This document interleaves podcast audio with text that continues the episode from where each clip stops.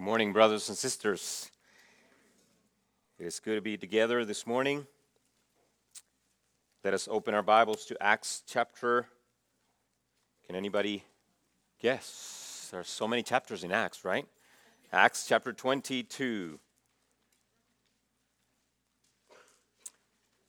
This morning we will consider verses 22 through chapter 23 verse 10.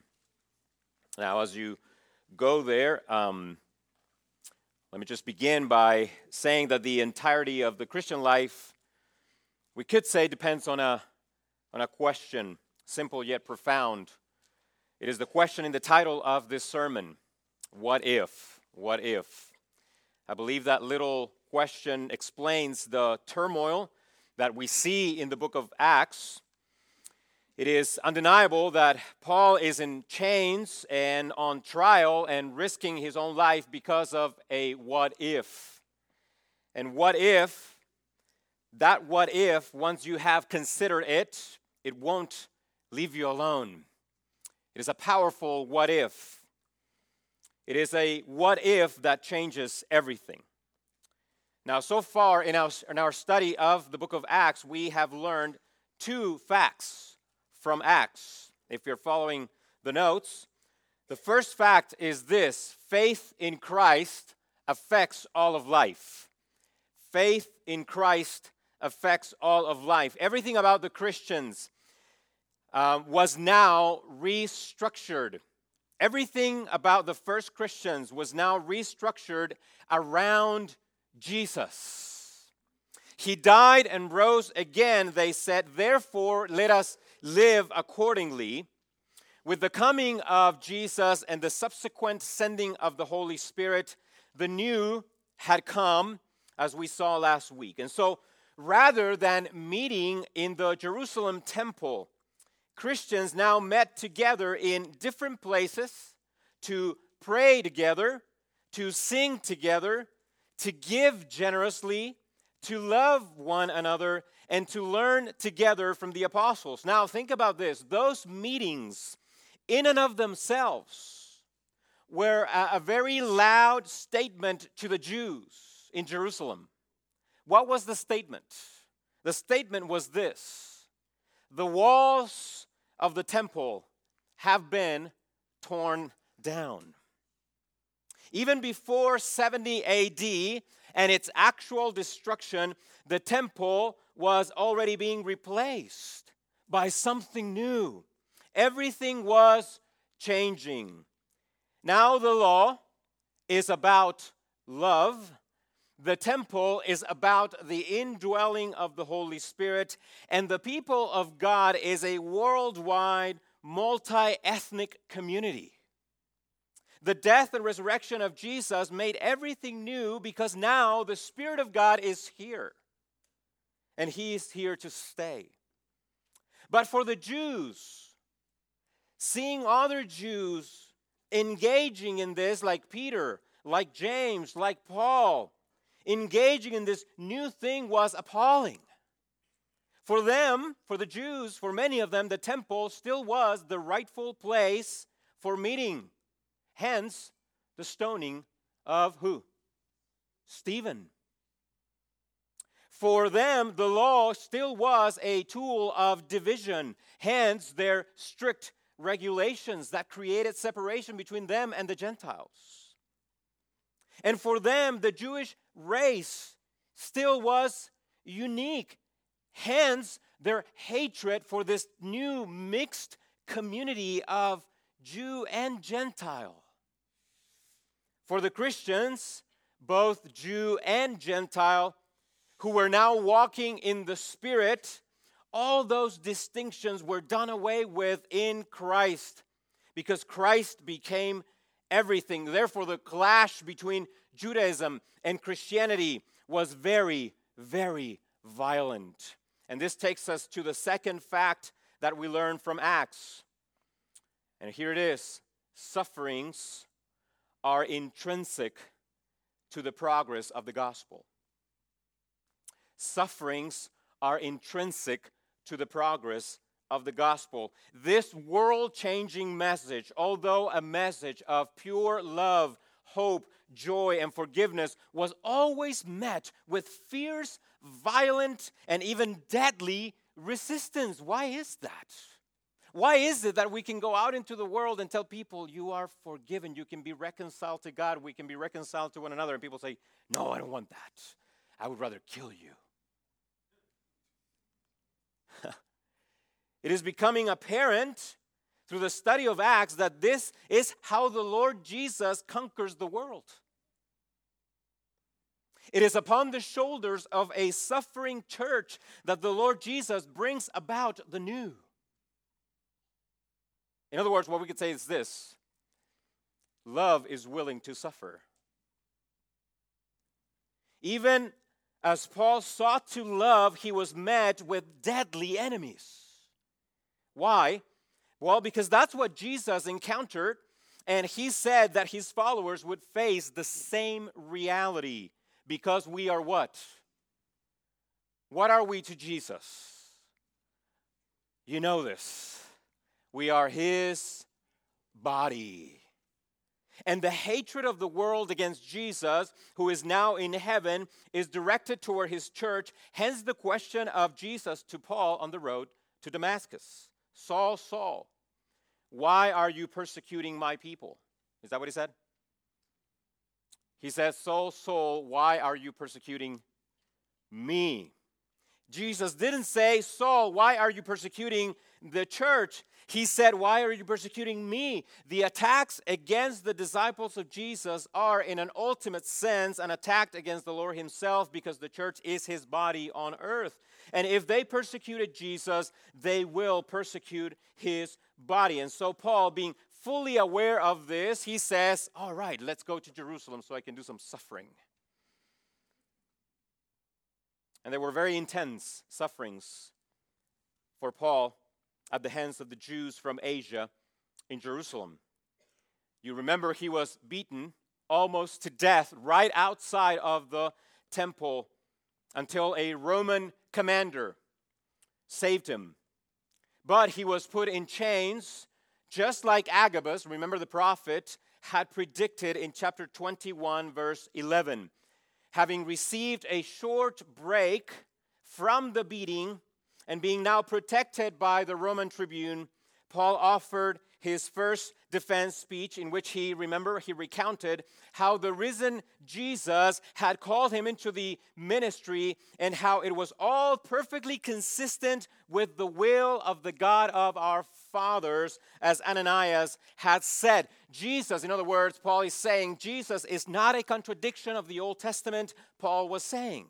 Rather, Jesus is the key to its proper interpretation. He's the focal point, he's the fulfillment of all Old Testament revelation. And so the angry mobs listened to Paul until he mentioned that one word in chapter 22, verse 21. What was that last word? Gentiles. Here, everything goes back to chaos. And so in verse 22, Paul's sufferings resume. Paul's sufferings resume how? With a hateful rejection. With a hateful rejection. Verse 22. Up until this word, they listened, the Jews listened to Paul. Then they raised their voices and said, Away with such a fellow from the earth. Imagine listening to that about yourself. For he should not be allowed to live. And as they were shouting and throwing off their cloaks and flinging dust into the air, they were pretty angry. Upon hearing the word Gentile, the Jews lost it again. Not only is Jesus risen from the dead, effectively reversing all the accusations that were made against him and throwing them back at the Jews, but God Himself is now inviting the Gentiles to come in. God is doing that. That's too much.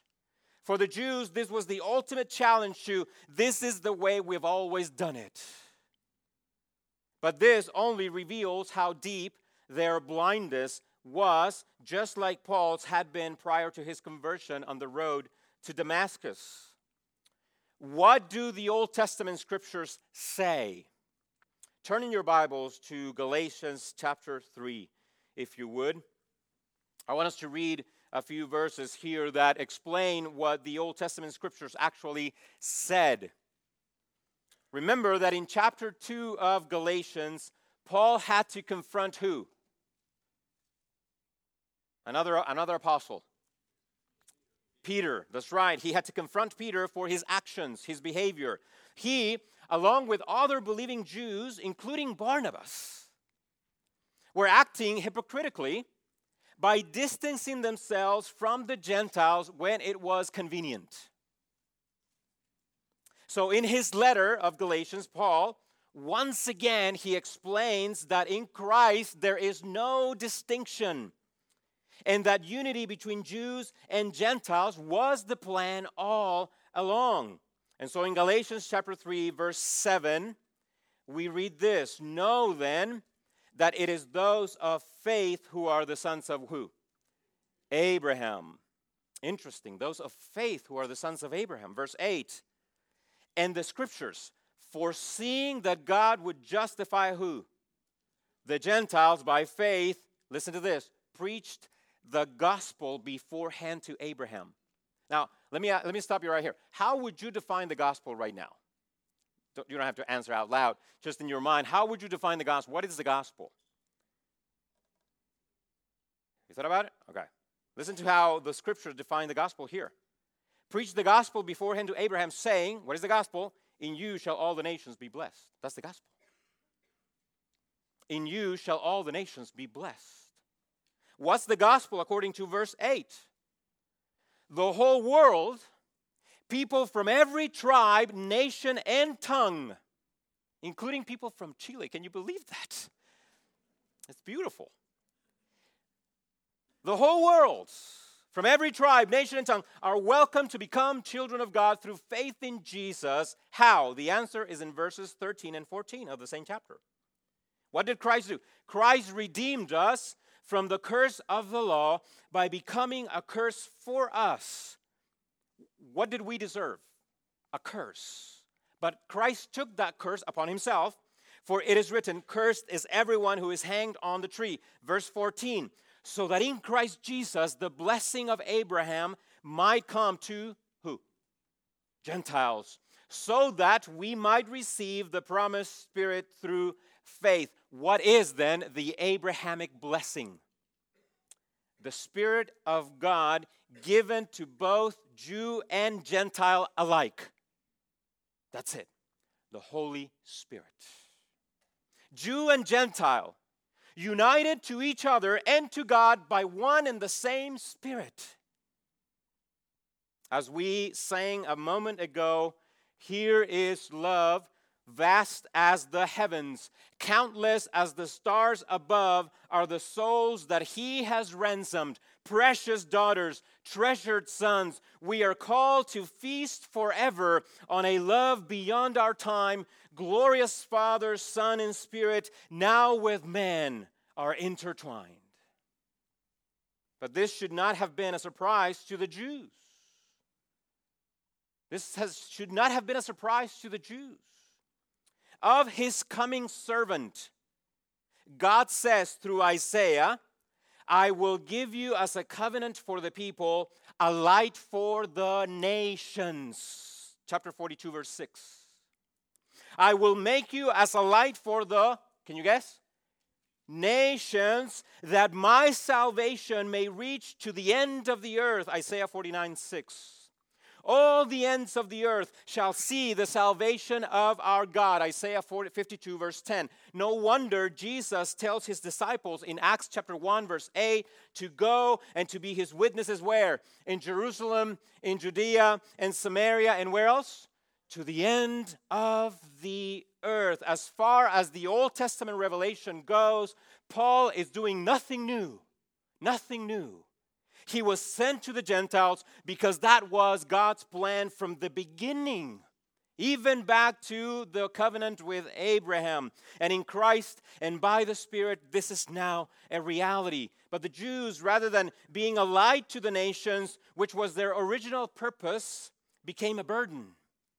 They became prideful. They became exclusive. So much so that when Paul mentions the word Gentiles, they said, Let's kill him.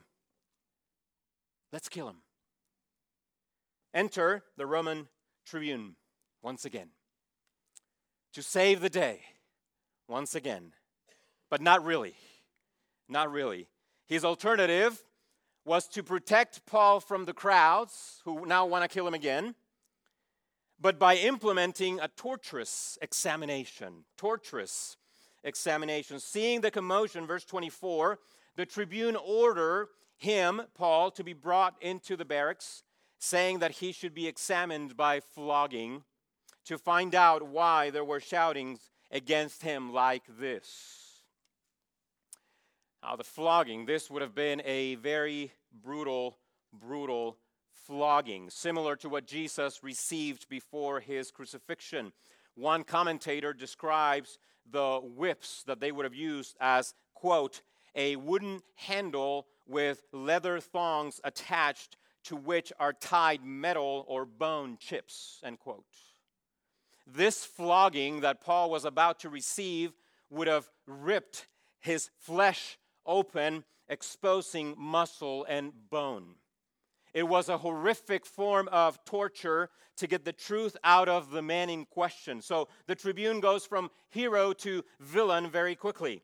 Thankfully, Paul knew his rights. So in verse 25, he presents a lawful objection, a lawful objection that will spare Paul some excruciating pain. Verse 25 but when they had stretched him out for the whips, Paul said to the centurion who was standing by, Is it lawful for you to flog a man who is a Roman citizen and uncondemned? When the centurion heard this, he went to the tribune and said to him, What are you about to do? For this man is a Roman citizen. Verse 27. So the tribune came and said to him, Tell me, are you a Roman citizen? And he said, Yes. Verse 28. The tribune answered, I bought this, meaning my citizenship, for a large sum. And then implied there is, How did you get yours, Paul? Paul said, But I am a Roman citizen by birth. So those who were about to examine him by torture withdrew from him immediately, and the tribune also was afraid, for he realized that Paul was a Roman citizen and that he had bound him. Undoubtedly, Paul, as we have seen many, many times, Paul was ready. He was willing to accept the consequences of living for and by the truth, whatever they might be. He was a man willing to suffer. But Paul did not volunteer to suffer unnecessarily if it could be avoided. Paul knew Roman law and he made use of it to his advantage. This is not the first time that Paul does something like this. Back in Philippi, you remember, he also made use of his Roman citizenship to call out the magistrates who had treated him unlawfully. Paul did call out injustices when he saw them, even if the people committing them were high officials. And we certainly don't see Paul doing this all the time, but the times we do see him, we must pay attention. His submission to authority, if you think about it, his submission to authority, which he writes about in Romans 13, was certainly not blind or absolute as if everything they do goes. Once again, we must mention Paul's consistency with his own teaching here. Why did Paul, in a way, resist the authorities both at Philippi and now in Jerusalem? and not let them do what they intended to do in the first place? The answer is, believe it or not, in Romans chapter 13. The authorities in, Ro- eh, in here in Jerusalem, they were about to engage in unlawful practices. And according to Paul's prescriptive writing in Romans 13, the rulers are not a terror to good conduct, but to what? Bad. But if you do wrong, Paul said, Be afraid, for he, meaning the ruler, does not bear the sword or the whip. In vain, he is an avenger who carries out God's wrath on the wrongdoer. The wrongdoer. Was Paul a wrongdoer here? he was not a wrongdoer. His conduct throughout his entire ordeal was good, not bad. He was a man of love and of peace. We have already established that. Paul, therefore, should not have been afraid of the tribune because the tribune is supposed to enforce justice, not injustice. And it is unjust to punish a man without knowing why. So, Paul essentially told the centurion and the tribune, You men don't get away with this, for you too are under law. It is also interesting. Have you noticed how Paul, both in Philippi and Jerusalem, Paul seems to have waited until the authorities were caught red handed? It is interesting how he does that. I don't know exactly why he did this.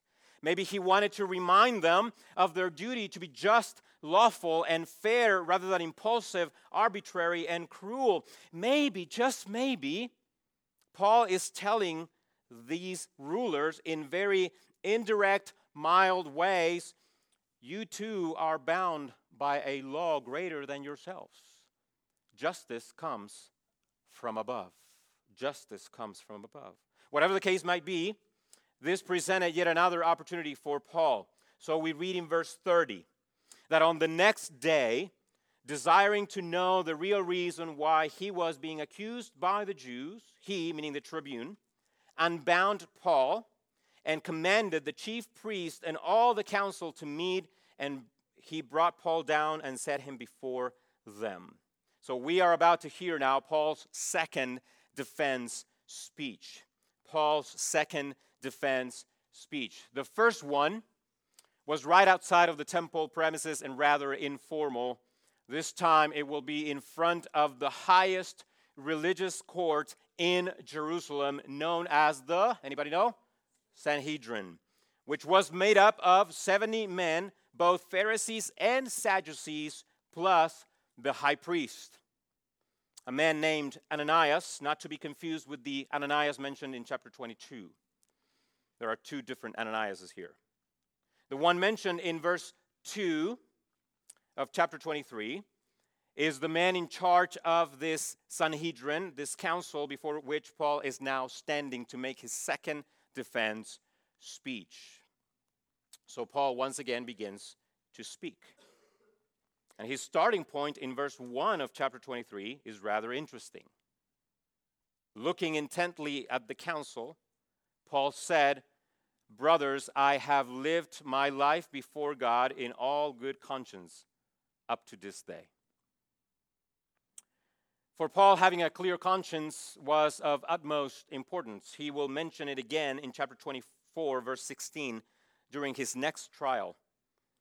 For now, let me ask you this Do those words in verse 1 strike you as aggressive or insulting or provocative in any way?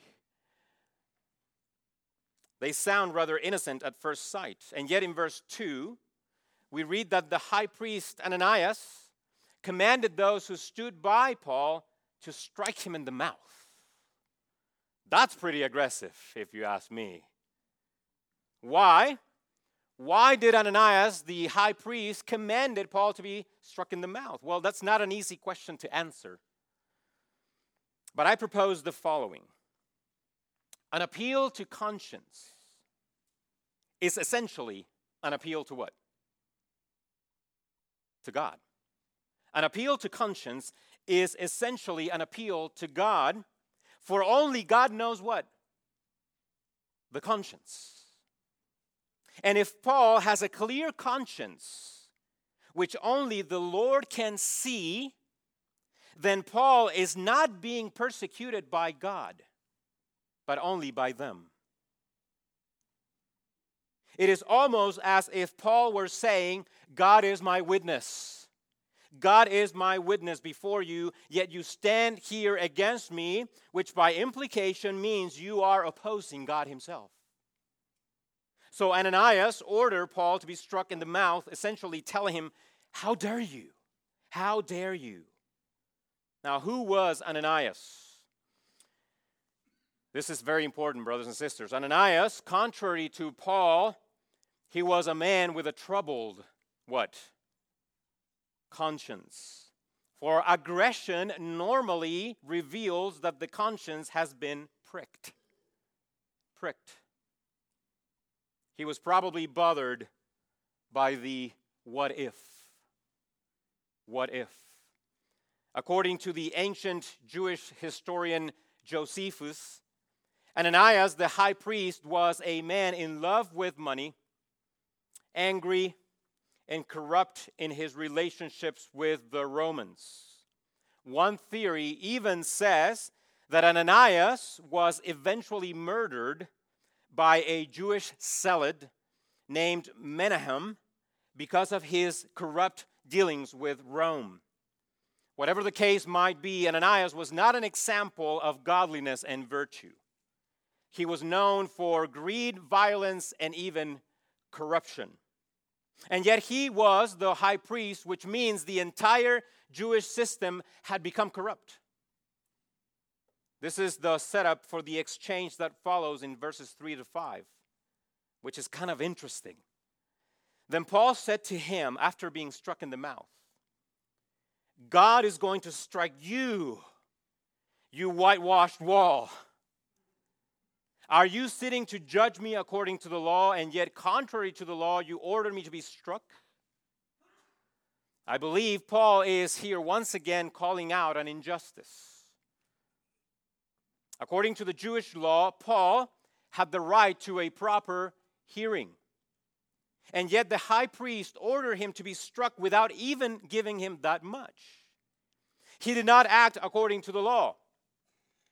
Now, the expression whitewashed wall, like the, the expression used by Jesus, whitewashed tombs, which Jesus used of the Pharisees, refers to something that appears to be clean on the outside, but deep on the inside, beneath the white paint, there is nothing but filth and uncleanness. Paul is basically accusing Ananias of being what? Hypocrite. So in verse 4, those who stood by Paul said, Would you revile God's high priest? They immediately accused Paul of breaking a civic justice law written in Exodus chapter 22, verse 28, which Paul himself quotes in verse 5 when he says, I did not know, brothers, that he was the high priest, for it is written, You shall not speak evil of a ruler of your people. What happened in verse 5? It's difficult to know, brothers. It is very difficult to know what happens in verse 5. Suggestions abound. Some have said that Paul did not see the high priest due to poor eyesight, and therefore he apologized. But that's very, very speculative. Other suggestion says that Paul did not hear the order at all, and so he did not know that it came from the high priest. But Paul spoke directly to the man, didn't he? So I don't think that that's the answer. Another suggestion is that Paul did not know that Ananias was the high priest that year because he had been away from Jerusalem for so long during his missionary journeys.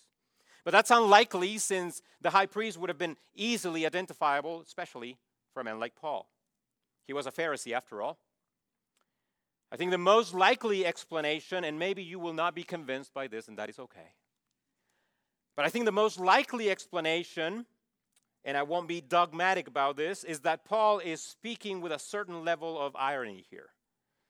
There's a Reformed commentator, J.A. Alexander, who agrees with that.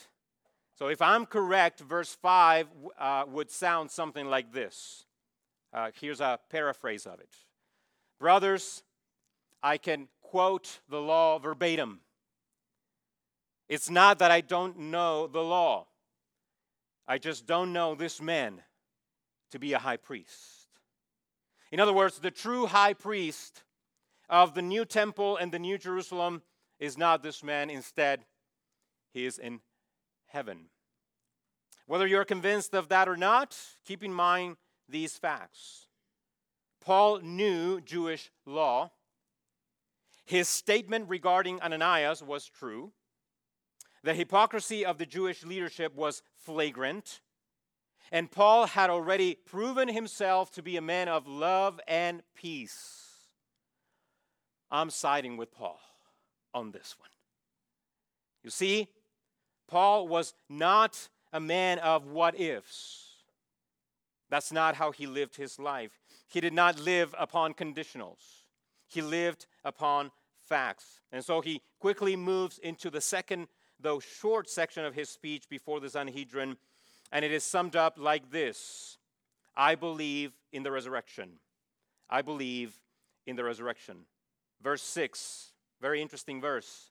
Now, when Paul perceived that one part of the council were Sadducees and the other part Pharisees, he cried out in the council, I am a Pharisee and a son of a Pharisee. It is with respect to the hope and the resurrection of the dead that I am on trial. I've said this many times. The heart of Paul's trials through the end of the book is because of the resurrection. Now, the Sadducees, they were not very happy people. And you know that because they were sad, you see? Uh, that's the second time making that joke, and I think it's a good one. So, anyway, the Sadducees were the rich. They had a ton of money, they were powerful, they made up the majority of the Sanhedrin. They denied the fact of the resurrection. The Pharisees, on the other hand, denied the source of the resurrection being the Messiah. So, Paul, knowing his audience, with expert knowledge, he threw this bomb right in the middle of it. You guys, he said, are united in your hatred against me, but you know you are divided when it comes to the resurrection. So, which one is it? Which one is it? Paul was addressing the fact that at least some in the council, the Pharisees, agreed with him. They believed in the resurrection. In fact, resurrection is an Old Testament theme. That the dead will be raised is the hope of Israel. What Paul is saying is simply this that resurrection has come in Christ. But the effects were, as always, chaos, anger, confusion, dissension. But at the heart of it all stood that what if. So we arrived next at the central issue. The central issue, and you know the central issue already. What if? What if? Verses 7 through 10. And when Paul has said this, because he knew his audience, right? He split them right in the middle. A dissension arose between the Pharisees and the Sadducees, and the assembly was divided. For the Sadducees say that there is no resurrection, nor angel, nor spirit, but the Pharisees acknowledge them all. Then a great clamor arose, and some of the scribes of the Pharisees' party stood up and contended sharply. We find nothing wrong with this man. And here comes. What if a spirit or an angel spoke to him? And when the dissension became violent, the tribune, afraid that Paul would be, would be torn to pieces by them, commanded the soldiers to go down and take him away from among them by force and bring him into the barracks. This is the what if that ran through Paul's entire ordeal and will continue to do so through the end of the book. But even beyond that, this is the what if that confronts the world even today and will do so through the end of world history. It will never stop. What if? What if? What if a man named Jesus really did rise from the dead? If he did, then nothing can ever be the same. Nothing. If a man named Jesus rose from the dead and left the tomb empty, then nothing in this world could ever be the same. Nothing. If he did rise from the dead, then nothing can ever be the same, nor for the Jews, nor for the Gentiles, not for you, not for me. If Jesus rose from the dead, then everything changes. But as it is, we we are Christians, aren't we? So for us, it's not a what if. We are not what if people, we are sins people. Since Jesus rose from the dead, everything has changed.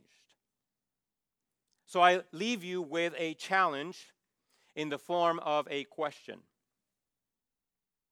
Cannot believe we're almost done with the sermon. It's only 11:32. Can you believe that? We have more time. I can extend. I won't do that. I'll leave you with a challenge in the form of a question. Am I living as if Christ is risen? Am I living as if Christ is risen? Is the image of the heavenly man being progressively impressed upon me? Am I looking more like him? If we live in light of the resurrection, then guess what? We will be like Paul. In what sense? In the sense that we will be a sting to the world, like Paul was to the Jews. Speaking of the difference between the city of man, meaning the world, and the city of God, meaning the church, someone stated the following, and I will quote The city of man, the world, is quite content to be what it has always been. It doesn't like to be disrupted, and the church is a disruption, like Paul was to the Jews, may I add. I continue with the quote The church's very existence is a rebuke to the city of man, to the world's pretensions, idolatries, violence, lusts, and perversions. The rebuke stings, and the city of man responds violently to the sting. We have seen this in the life of Paul. Consequently, we will only complete the mission of Jesus in the way Jesus did. Please don't miss this. We will only complete the mission of Jesus the way Jesus did by suffering. Brothers and sisters, we have to remember this. By suffering, we're not meant to be friends with the world. By enduring hatred and unreasonable opposition through brutal attacks from the world and sometimes even from other citizens of the city of God. That opposition, however, the author continues, does not spell defeat. It's the way of victory. When we suffer in Christ, we dynamite the foundations of the city so that a new city can be built from the rubble.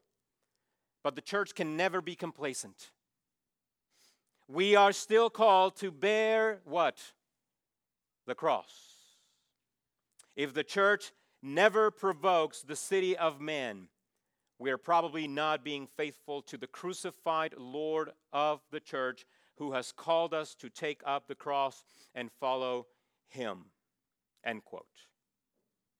I think it is important, brothers and sisters, to remember that we are not called to be friends with the world. We are called to love the world.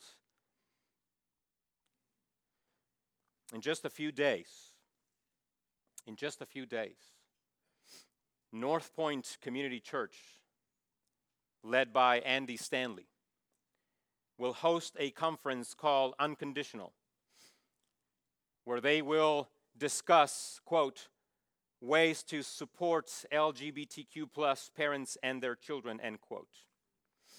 Now, we love everybody. We need to love everybody. But then they added this quote, no matter what theological stance you hold, we invite you to listen, reflect, and learn as we approach this topic from the quieter middle space. End quote.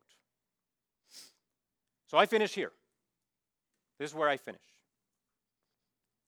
Since Jesus died and rose again, Since Jesus died and rose again, Christians have lost the possibility of sitting in the quieter middle space.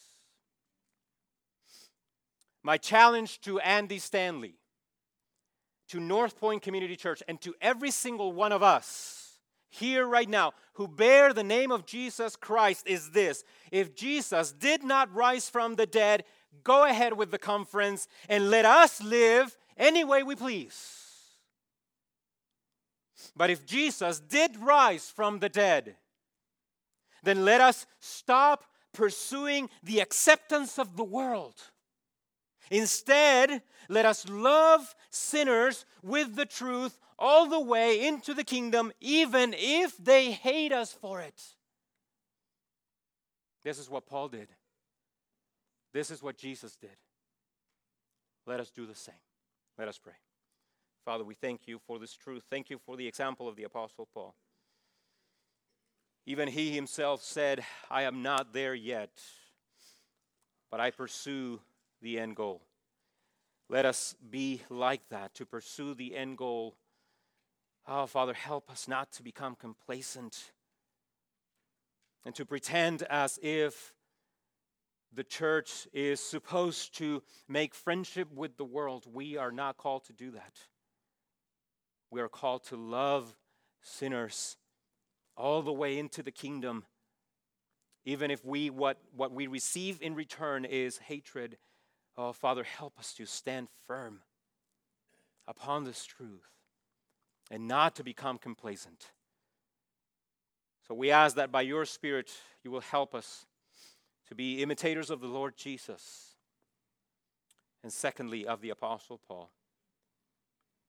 Help us to love our neighbor enough to speak the truth in love and accept the consequences faithfully. Thank you for this church. Thank you for Grace Community Church. Thank you for our community around us. Help us to love people the way Jesus did. And these things we pray in Jesus' name. Amen.